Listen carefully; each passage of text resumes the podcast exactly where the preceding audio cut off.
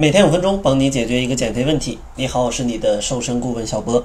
今天呢，继续接着上期节目，跟大家聊一聊十八个影响减肥的坏习惯。今天讲的第一个呢，就是非常喜欢喝白色的浓汤。其实很多人都觉得白色的浓汤非常的滋补，喝两碗呢可以让自己更加的健康。但是呢，白色的浓汤啊，它越白呢，其实说明里面脂肪跟蛋白质出现乳化的情况就会越多，也就是说明里面的脂肪是非常高的。所以说，尽管这种浓汤非常好喝，但是减肥呢，还是尽量少喝为妙。第二个坏习惯呢，就是非常喜欢用煮过骨头的汤或者是肉汤去煮蔬菜。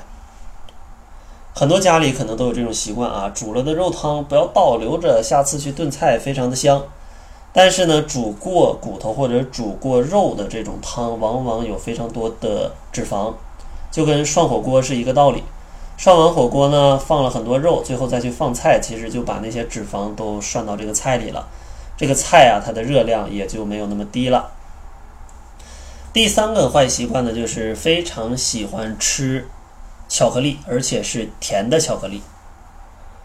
其实纯的巧克力在减肥的过程当中是可以吃一点的，但是呢，可可含量一定要超过百分之八十五，啊，这是一个最低的标准了。当然，超过百分之八十，偶尔吃一点也也没问题。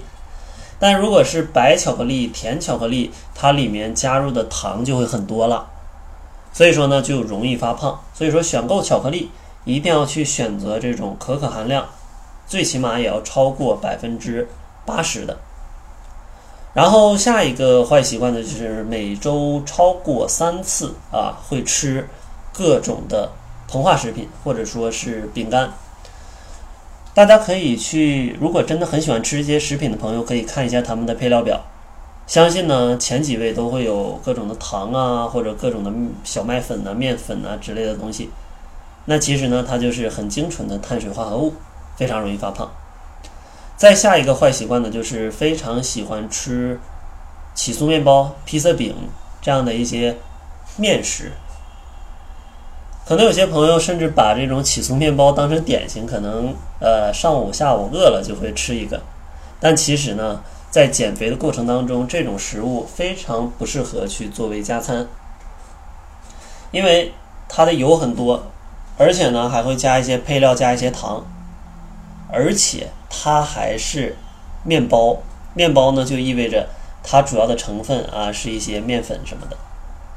所以呢，这种食物在减肥的过程当中，如果经常吃是非常容易发胖的。